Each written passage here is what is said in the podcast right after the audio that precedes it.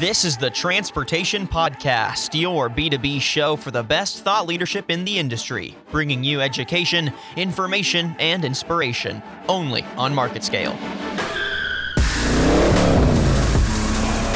Just to try to reduce crashes and keep traffic moving smoothly, they're going to want a computer behind the wheel rather than a human. If problems mean more money spent on transportation, it can hurt your bottom line. All the pressure is on the transportation side of things to keep on their marketing campaigns to hire more drivers. That's the biggest stress for the logistics market. Everyone has their ride. Let's hit the road. Welcome to the Market Scale Transportation Podcast. My name is Tyler Kern. I'm your host for today's episode. Thank you so much for joining me here on this episode of the Market Scale Transportation Podcast. You know, this morning I was waiting for my train uh, that picks me up near my house and takes me uh, to work here in downtown Dallas where the Market Scale studios and offices are. And as I was waiting for it, I was looking around at some of the other people around me. And, you know, most people have earbuds in, they're listening to something, or they're reading a book or a magazine, or they're looking at their phones. Uh, that's the majority of what people do nowadays at, uh, at bus stops, right, or at, at train stops.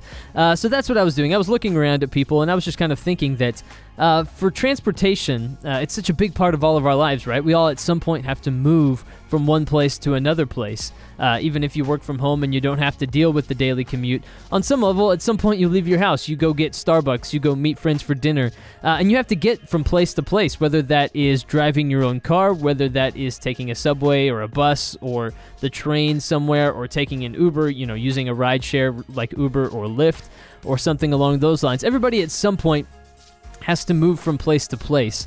But what strikes me is that it's very rare that we think about how can we make this more efficient? How can I make this easier on myself? Or uh, how can this process be uh, more convenient for me in a way that uh, that will set me up for having a better day or set my trip up for more success? Let's say you're flying somewhere for the holidays and you're thinking about okay, uh, sometimes flying around the holidays can be a miserable experience because of how busy airports are. Um, but very rarely do we actually think through and create a plan for how can I do some work here on the front end to make my experience better on the back end.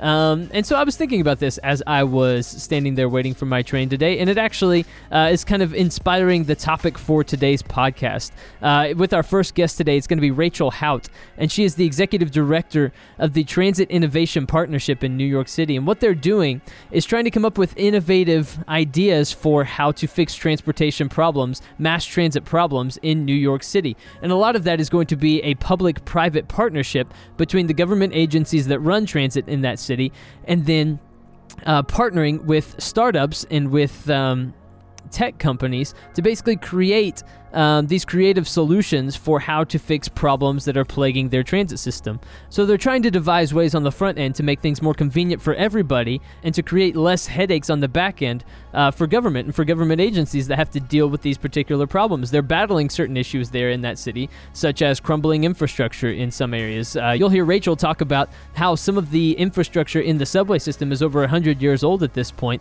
so that presents particular challenges. Uh, and then in my second feature of today's episode, episode, we're going to be talking to Ken Jenkins, and he's an aviation expert. And part of what he's going to talk about is how you can best plan your holiday travels to uh, avoid some of the headaches that oftentimes come with trying to travel and trying to fly somewhere around this time of year. There's a lot of information at your disposal that you might not know about that he, as an aviation expert, uh, is keenly aware of. So that's what today's episode is going to be about creating more efficient and effective travel for you as you're trying to get from place to place. Uh, I think it's a really interesting topic and something that I think about on a regular basis, and you might be thinking about is potentially you listen to this podcast while sitting in rush hour traffic thinking maybe there's a better way that I could go about doing this. Maybe it's just a quick check of Google Maps before you leave your house to see what the fastest route, uh, to see what the fastest route to work is that particular day, something along those lines. So hopefully this is a very interesting and informative episode as people consider transportation and what it means for them as they uh, use transportation for their particular needs, whatever that might be, whether it's just across town for a cup of coffee with a friend or across the country to visit friends and family for the holidays. Whatever it might be, hopefully this episode helps inform your decisions and helps make your life just a little bit easier this holiday season. So, coming up first is my interview with Rachel Houghton. I'm really excited about this interview and this conversation, and I think it's really interesting because she's the executive director of the Transit Innovation Partnership uh, that's trying to help solve some of the problems that New York City is having with their mass transit. And I'll let her explain more about what the Transit Innovation Partnership is, but the basic premise of this interview is that there is a public private partnership that's trying to be formed in New York City between government agencies that oversee mass transit and then startup companies uh, that have ideas and maybe some innovations that could help public transport uh, solve some of the massive issues that it's facing at the moment. So that's the backstory behind this interview, and it's why I'm really excited to get to share it with you. So without further ado, let's get to that interview with Rachel Haot. She is the executive director of the Transit Innovation Partnership. Rachel, thank you so much for joining the Market Scale Transportation Podcast today. Thank you so much for having me, Tyler. So, we're going to talk about the Transit Innovation Partnership here in a second, but I'm curious just f- to hear from you uh, to kind of set the stage. How is the current system of public transportation failing to meet the needs of citizens in New York? Well, today in New York City, we have a public transit system in crisis. We have record high delays in our subway system, although there's been a, a bit of a dip recently, which should be applauded and that works out to around 50 to 60,000 delays per month. And our on time performance is around 70%, just to give you a sense of what other major metropolitan centers have as far as their metrics. Tokyo has a 100% on time performance rating, and most other major systems are between 90 and 98%.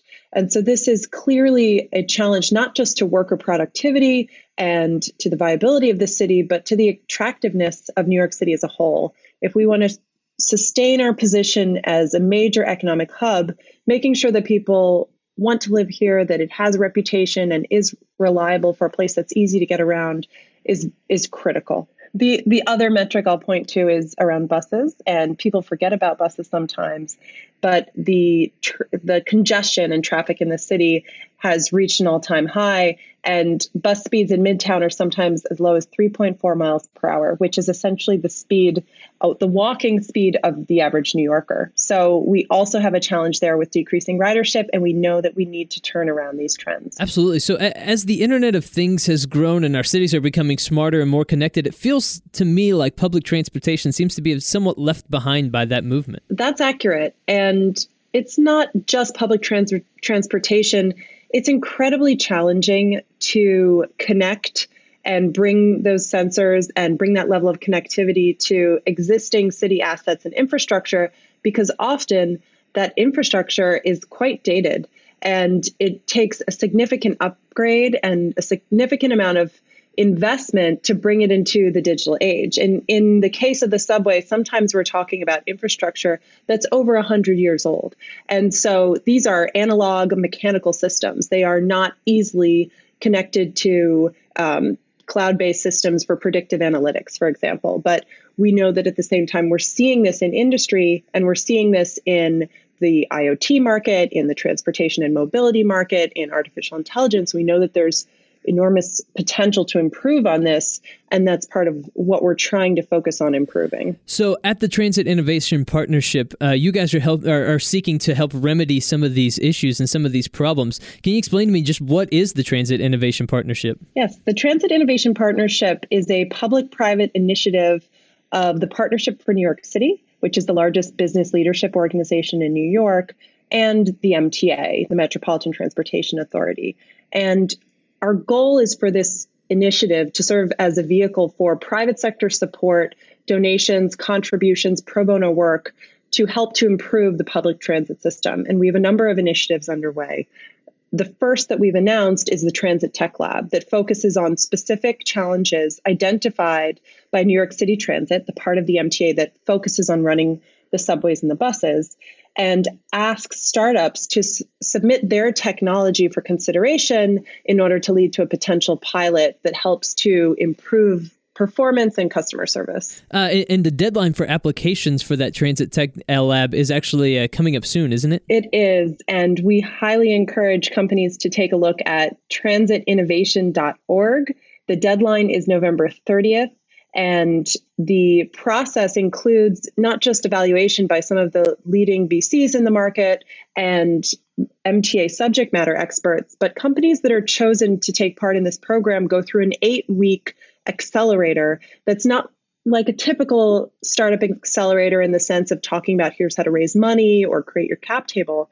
Instead, it hones in on companies that are interested in working with a large transit system. The MTA is the largest public transit system in North America and provides them with a hands on opportunity to do a deep dive into the technology and operating environment of the MTA, to learn about the needs and requirements that they have, and then to adapt their technology to meet them. And if that process is, is successful, they have an opportunity to engage in a year long pilot with the MTA where they are able to deploy their technology at scale. So you seem like an ideal person really to head up this effort, mainly because you've you've had a foot in both worlds in the past.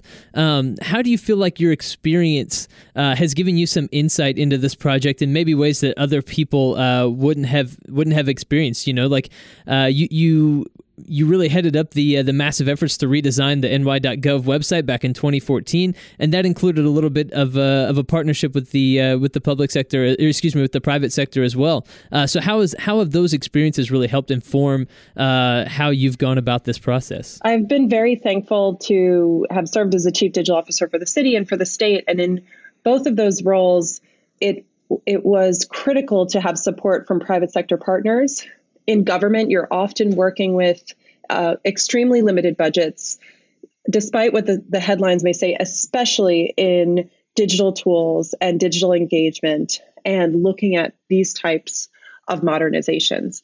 And where public private partnerships can be helpful is it provides an opportunity for a company to show positive corporate social responsibility and to give back to their city and to help shape the city and make it more successful and shape that legacy. And it's also an opportunity for government to try something new that perhaps would be much more challenging if if it um, had to be funded in a traditional way and would take much longer through t- traditional means. And instead, we're able to essentially get to market faster, get to launch much quicker by working with motivated, aligned partners and we're able to really shift the um, the landscape of the city. And uh, another specific example could be that when I served as chief digital officer, we often ask the public what they would like to see in the city. And in the digital realm, it was almost always free public Wi-Fi. We would love to have more free public Wi-Fi, and so we always had that wish list in the back of our minds. And when the franchise agreement that governs all the payphones. And at the time, there were more than 7,000 payphone kiosks across the five boroughs. When that franchise agreement was about to expire, we began talking about, you know, how could we reimagine this? And while it would have been difficult as a single individual to say, you know, how can we rethink this? And could this technology acknowledge the changes in how we're connecting and communicating with one another and potentially move towards for example, a mesh Wi-Fi network or another another system to connect people better, what we did was we created a design challenge called Reinvent Payphones, and we invited members of the design community to suggest not just their ideas, but build actual prototypes. And it was absolutely eye opening. And by inspiring both the public workers and public officials, as well as the uh, the private sector and everyday New Yorkers, we were able to see this vision of here's here's how this infrastructure can really be transformed. And interestingly, the the first and second place winners of that challenge went on to found actual companies that in turn created value and jobs.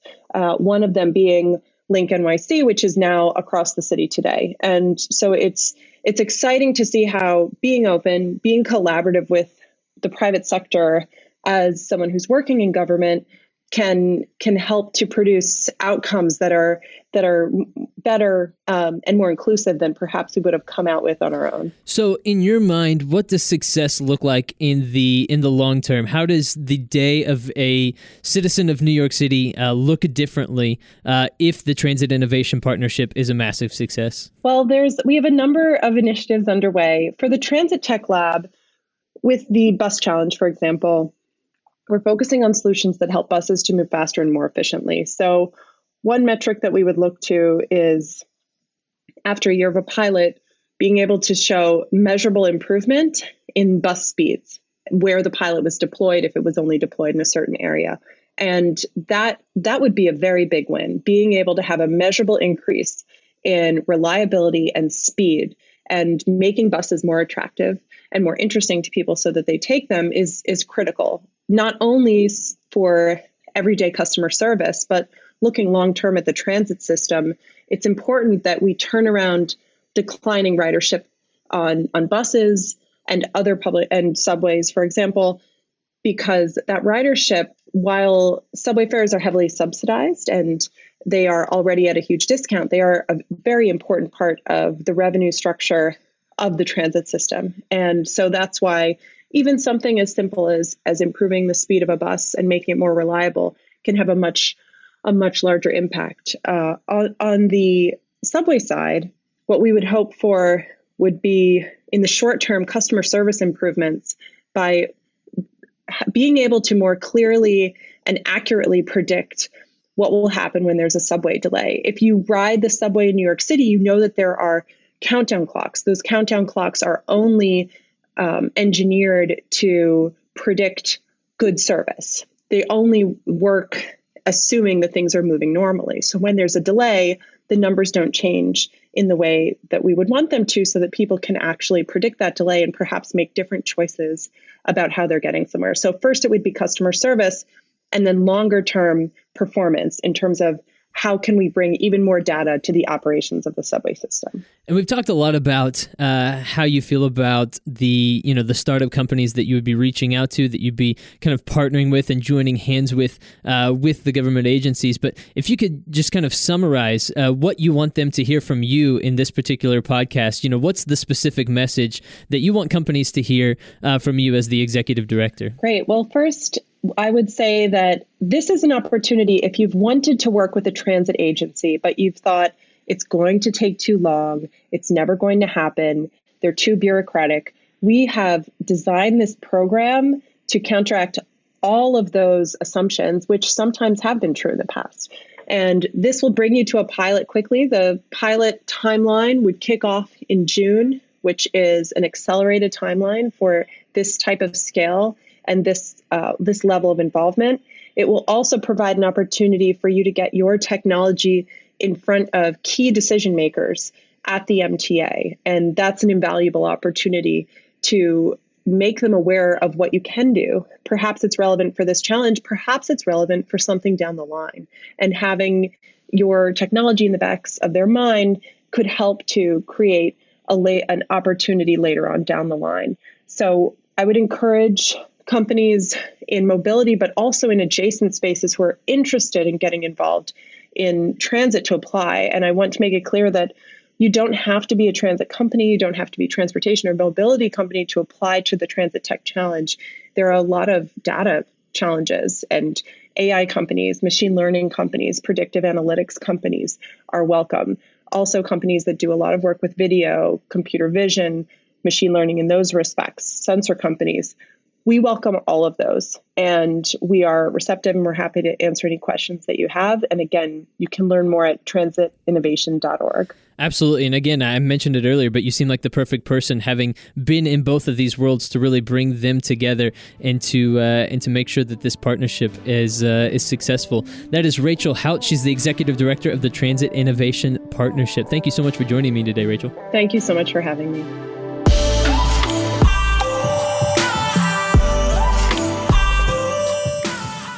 All right, I hope you enjoyed that interview with Rachel Haot. Coming up next are our market scale transportation news minutes brought to you today by Sam Mosier. Sam, take it away. These are your transportation news minutes brought to you by Market Scale.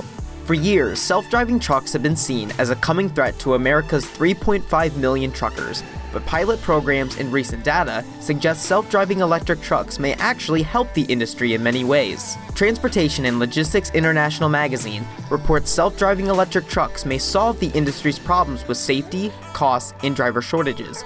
The American Trucking Association said these vehicles can also help the environment and driver health and wellness. A trucker can use their vehicle's autonomous mode essentially as a second driver. This will allow the trucker to rest and avoid fatigue. A recent Morgan Stanley study found autonomous trucks could save the industry $168 billion a year in labor and fuel costs prevented accidents, and increased productivity. The Atlantic reports self driving trucks will not make full trips for many years. Pilot programs from Embark and Uber have drivers bringing freight to the highway. From there, a self driving truck, with a safety driver in case of emergency, travels to a transfer hub, and a driver then finishes the shipment. A report from Uber's program suggests saved costs will increase trucking jobs. The logic is that saved costs will lower the cost of freight, demand will increase, and more drivers will be needed to make hauls to and from transfer hubs.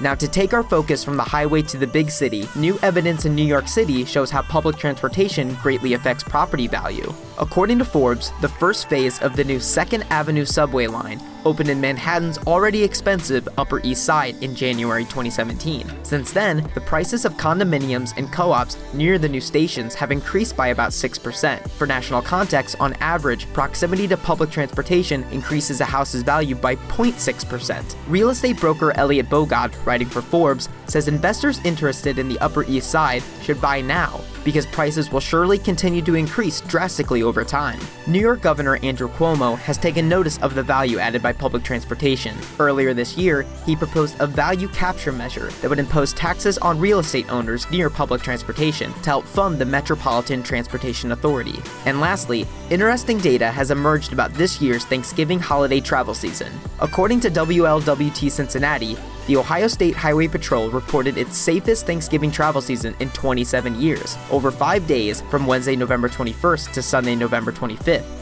six people were killed in crashes. That number ties the 1991 record for Ohio's safest Thanksgiving holiday weekend. Last year, OSHP reported 22 traffic fatalities over the five day Thanksgiving holiday weekend. Patrol Superintendent and Colonel Paul A. Pride said OSHP was pleased to see a decrease in lives lost, but it can't settle until the number of fatalities is zero. The Transportation Security Administration also had a record breaking travel season. In a press release, the TSA announced this year's Thanksgiving travel period was its busiest in its 17 year history. From Friday, November 16th to Monday, November 26th, it screened more than 25.6 million people, a 6% increase over 2017. Sunday, November 25th, was the busiest day in TSA history. It screened more than 2.7 million people just on that day. I'm Sam Mosier, and these have been your Market Scale Transportation Minutes. Coming up next is my interview with Ken Jenkins. He's an aviation expert and he's the owner and founder of Ken Jenkins LLC. And he and his team specializes primarily in crafting disaster response plans. But today he's joining the Market Scale Transportation podcast to help us navigate the tricky waters of traveling over the holiday season. So, Ken, thank you so much for joining the Market Scale Transportation podcast today, sir. You're welcome, Tyler. Good to be with you. So, today. AAA projected ahead of the Thanksgiving holiday that 54 million Americans would be traveling at least 50 miles for that particular holiday, the highest such figure since 2000. 2005. And I'm wondering, what are some potential reasons why more Americans might be traveling uh, for these holidays? Uh, it's a very good question. And, and one of the main reasons is um, fuel prices are down. And so, certainly, transportation by car is going to be uh, really big. And I think you're going to see that also in air travel as well. It was huge for Thanksgiving uh, for the commercial airlines. And I think the same will apply for Christmas, too. So yeah, as we look ahead to Christmas and uh, and the holidays, uh, we know that a lot of people are going to fly and be on the move for the holidays to go visit friends and family. Uh, what are some particular days maybe that are known as as better travel days than other days? You know, if people are trying to you know make some plans for uh, for avoiding maybe high crowds or something along those lines. What days are good travel days? Well, and that's a great question because it will really depend on the airport uh, or the city and location you're traveling from, and then of course the day of the week. Um, the closer you get to Christmas, um, and and those are going to be the obvious days where people are starting to take their time off, uh, where holidays may um, or days off may come in, vacation days may come into play. Christmas Day, ironically, is usually a very good day to travel. Of course, that means you're not there with your family on Christmas Eve and not certainly for Christmas morning, but Christmas Day is typically a good day. If you have the opportunity and have the time off, um, four or five days before Christmas uh, is, is good, is a good time to go. Every day after that, say from the 19th or 20th forward, each day is going to get busier and busier, um, depending on the day of the week, how it falls in relationship to the weekend and whatnot. So, what are some of the most popular travel destinations? Where are more people going than uh, than maybe other places? So, what airports should people expect to be busier maybe than others? Well, and, and you know, we, we can look at it by popular destination, um, which typically are going to be your West Coast and East Coast. And when we look at East Coast, we're including Florida. I think most people, when you say East Coast, tend to think Northeast. Um, but Florida is going to be big. Usually, your Hawaii warm destinations, Hawaii, Mexico, are also going to be big. But the thing to really, I think, be, be careful with if you're traveling, regardless of where you're going this year, is to know and understand the size and scope of your airport and its capabilities. Are they used to such a high influx um, of passengers around Christmas time? Uh, if you're used to flying out of a small airport on a Monday, and it's typically not busy. It's probably not going to look the same if it's a Monday before Christmas. And there are lots of, of tips and tricks that we can discuss about how to find that out beforehand, if you'd like to. Yeah, well, let, us walk through that. What are some ways that uh, that holiday travels travelers can really craft a plan and prepare and research uh, their different uh, airports so they know exactly what challenges they could come up against? Okay, and well, and, and that's a, an excellent question. And if you are willing to do the due diligence, if you will, and, and I certainly am, I, you know, I travel a lot for work, Tyler, um, but I also I, I, say play the game, play the system well, and that um, I look ahead before I even leave the house. Um, so, from a website perspective, one of the, the most valuable resources for everybody to look at is the Transportation Security Administration website, or TSA.gov. And what they have within the website is uh, they have such great information, um, but one that um, um, everyone may find um, beneficial to them is a travel checklist. And in the checklist, it even gets into the size and dimensions not only of luggage, but how many ounces of liquid you can have and how much can be in the quart sized bag of liquid you're allowed to, to bring in. There's also for your mobile devices an application from the TSA called My TSA and with My TSA, it's, it's an app. You can go in by airport and find out um, wait times for security lines, which ones are longer, which ones are shorter, um, and anticipate ahead of time what, what you're going to run into. So those are two really, really good good sites to look at. Our TSA is one good website. The other one is your own airport website. So I, I live in Dallas Fort Worth. It's a major international hub. They have an excellent website that gives you uh, not only security wait times by the terminal, but they also tell you about their parking situation. And if you're going to park up close, how much it's going to cost, what the space availability is, down to remote parking. Um, and so that, that's another thing to look at. Most airports have a website that are going to give you general information about parking and security wait times.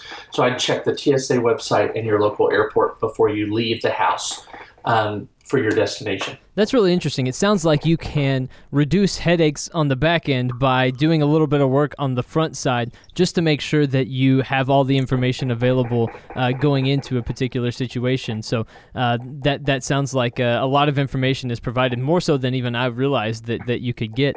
Um, so it, it's possible you kind of answered this question, but I think a lot of people have different opinions or different answers when you ask how early they need to get to the airport. I know some of that is, you know, are you flying internationally or not? And you know, and right. now will will depend on what your TSA wait time is going to be or something along those lines. But just sure. as a general rule, uh, how early would you recommend getting to a particular airport, or maybe maybe let's just say DFW International Airport? How early would sure. you recommend getting to DFW for a flight to say New York or Miami or something along those lines? Well, and, and, and it's an, again an excellent question, and I have to laugh because we had this discussion with family members at Thanksgiving, and uh, that were staying at our house and came in for the holiday, and there was discussion of when they were going to get to the airport for their flight, and I just shook my head in disbelief. They're like, "Oh, we're going to get there an hour and a half beforehand," and I'm like, "Really? The Sunday after Thanksgiving is one of the busiest days for air travel. You don't get there an hour and a half beforehand. Get there at least two hours." And I know that sounds like a long time, and it is it is a long time. But the question that I would ask everybody, and I ask my friends and, and share with them when they travel, I said, think about what frustrates you most about traveling. And most will tell you it's the long wait lines, it's trying to park, um, get all your luggage, you know, check your bags or carry it through security. It's all those things. So why would you add to that the getting there, pushing the envelope, if you will, Tyler, and getting there a shorter time ahead of your flight, and then having to rush and have that additional frustration. So I always say two hours, and that's that's to get through security. So it's not two hours before your flight. So if my flight was at 10 a.m., I'm probably arriving at the airport at 7:30, maybe 8 o'clock in the morning, two hours before departure. And that gives me plenty of time to check a bag if I'm going to do that, get through security, go have a cup of coffee or some some beverage of your choice before you leave. And most airports today have quite a, a bit of, of um, things to do. There are a lot of activities from shopping and, and nice restaurants and things like that. So I always look at what frustrates you most, and if that's one of them, you know, um, the long lines, allow yourself the time to get through it. Some other things though that people don't think about, and and I certainly do one because I, again I travel a lot is if parking and trying to find a parking place or pay for parking is, is an issue for you. Think about getting a Lyft or Uber or uh, some shared ride service because oftentimes they're going to drop you right off at the door of the entryway of where you need to go to, to check in for your flight. You don't have to worry about parking. The cost, particularly if you're going to be gone for three or four days, um, the cost alone may you may even save money by doing that, or it's just going to cost you a few dollars more, mm-hmm. but it's going to save you a lot in terms of frustration. Um, so that's another thing.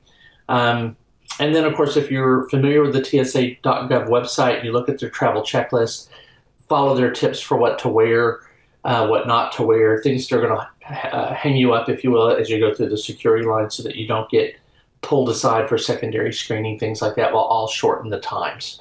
Um, I mean, there are a whole host of things. Um, as I think about this when we go, for, you know, go forward and, and with Christmas, uh, it always amazes me, Tyler, to see people come through the security line with wrapped Christmas gifts. It's probably my biggest pet peeve. And it is because if it's wrapped and they can't determine what's inside it, they're going to unwrap your package. Mm. And that's going to hold everybody up in line. And everybody's you know watching you and you're held up and everybody else is held up in line. So uh, another thing to do is to take all your packages and keep them wrapped, but send them via UPS or Federal Express or the mail service. Um, and then you can leave them wrapped they get there ahead of time. You don't have to worry about carrying them on the plane, things of that nature. So lots of little tricks like that that can help you get through security much faster that way. Boy, that's great advice because nobody wants to end up as that person at the front of the line that everyone you know is, uh, you know, drilling holes in the back of their head with their eyeballs. you know, nobody wants to be that person, but so frequently people just make mistakes about things that they aren't aware of. So oh sure, yeah, that, sure, yeah. I, I, don't think people intend to do that necessarily, but but no, that's how it ends up. Well, as I mentioned, you know, I, I, I do travel quite a bit. And the other day when I was, um, I, I think I was coming out of New York, um, I got pulled aside, my or a piece of my luggage did for secondary screening, and I thought, are you kidding? That's never screened. I had a bottle of water in there. I forgot. and and then of course I'm looking at him and I'm like, I'm so sorry. I know better. but uh, you know, the reason I did it, in all fairness, I was late to the airport mm-hmm. because of work, and I didn't get there ahead of time, and I felt rushed and I forgot. And there you go. You of all people, Ken. You I know. I know. It happens to the best of us. it absolutely does. So, are, are, there there are people obviously who don't travel all the time that maybe traveling mm-hmm. this time of year is a is a special thing? And you mentioned the TSA checklist and and uh, the the recommendations. What are some of those recommendations maybe that stand out to you? In addition to not bringing presents or something along those lines, maybe uh, slip on shoes or, or you know some, oh, sure. something like that that will help people uh, glide through security a little bit quicker. Sure. And um, for example, um, I, I, have a, a, yearly holiday blog post that I have, and one of the things in the and it comes from the TSA primarily, and that's to dress appropriately, and to think about things that are going to you're going to walk through a metal detector, so remove as much metal as you can before one. Um, for ladies, for example, don't wear all your bracelets on the flight or put them in your purse until you get through security and then put them on. Um, oftentimes, you uh, uh, men and women may have metal um, in their shoes, and they don't know that. So if you have rubber soled uh, shoes that slip on and off, is better than tied because these those take just a little bit longer. Um, if you're wearing a heavy jacket, take that off and let it go through security. Put it on a bin. Don't try to wear it. That's now if you're TSA pre-check, which is a, an additional level of um, security that you pass actually beforehand. It's you fill out an application and you're vetted through um, the Transportation Security Administration. Then you may be able to leave your belt on, for example, in your shoes, and you don't have to take your computer out of your bag, things like that. So everything I'm recommending now is for people who are not necessarily TSA pre-check. So the more metal you can take off of you, um, certainly the better. And then have your uh, electronics compartmentalized in your bag. So if you have to pull them out, they're easy to get out. Your liquids in a one quart size bag. And all of this information is also found on the TSA site. But um, less is more when it comes to dress and still appropriate attire. Don't get me wrong. You know, um, flip flops, I wouldn't, I'm not a big proponent of flip flops, even if you're going to Cancun or Hawaii. That's just a safety thing.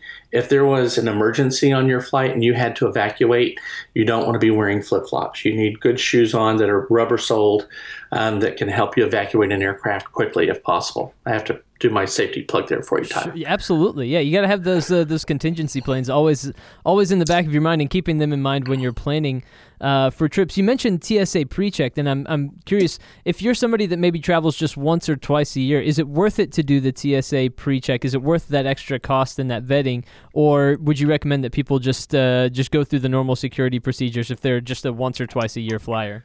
Well, I, I, think either is fine, provided you do your due diligence, and it really comes down to your individual, what I'm going to say, individual level of frustration. If you fly once or twice a year, but security is really a hassle for you, and you just don't like it because you just feel like it's cumbersome, then reduce the frustration and anxiety. Apply for TSA PreCheck. Um, if you fly internationally, and I'll tell you, this is what I think is even the better deal. Um, if you fly internationally at all, there's a program called Global Entry and when you apply for global entry, and, and, it takes a while to, to get approved, Tyler, for that, you fill out an online application. You have to go to the airport in many cases for an actual in person interview. But once you're approved for global entry, it helps you through customs and, and immigration when you come internationally. The byproduct of that, though, is you also get TSA pre check. Mm. So it comes with it. So um, if you do fly internationally, I'd look at global entry, and then it's like a twofer. You get global entry and TSA pre-check. If most of your travel is domestic, then I'd certainly go with TSA pre-check. You typically don't take off your shoes, your belt. You can leave your computer, your iPad, your phone in your in your briefcase or purse.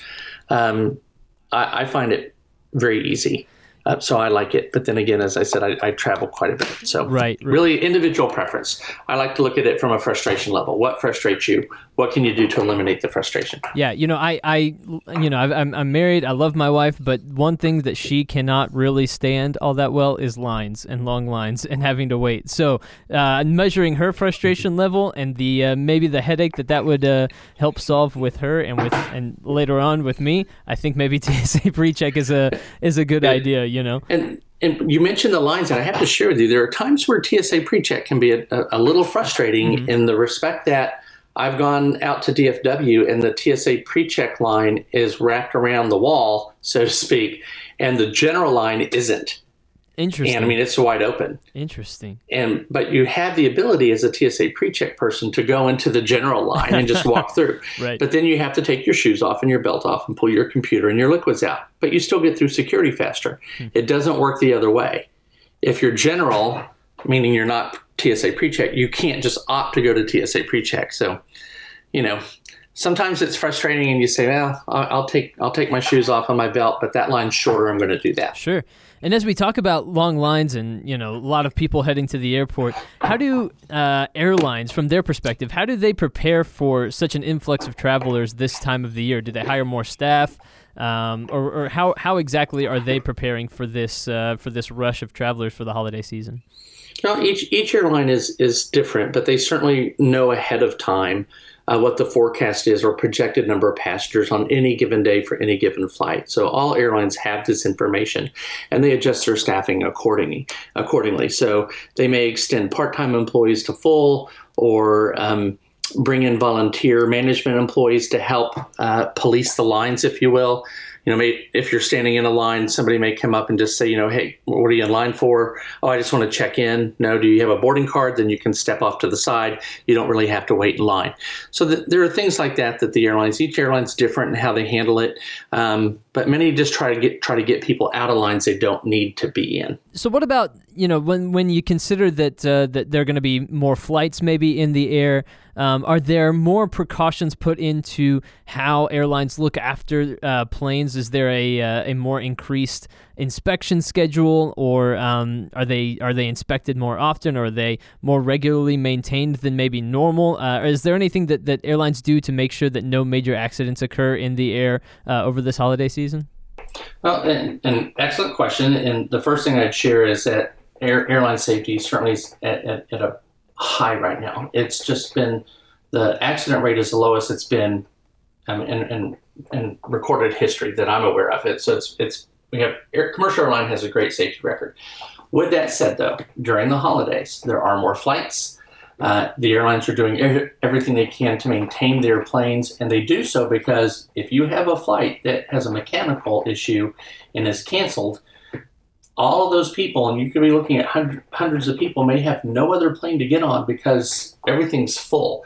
So, from a maintenance standpoint, the airlines are doing everything they can to keep their fleet in tip top shape.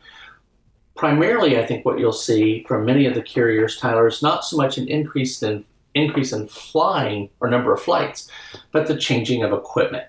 And by that, what I mean is on those popular destinations, whatever those popular destinations are, if they normally fly what's called a narrow body aircraft that might hold 150 to 180 people, the airline may switch and put in a larger plane that isn't typically going to be full on that holiday and use a larger plane and then take the smaller plane on another route.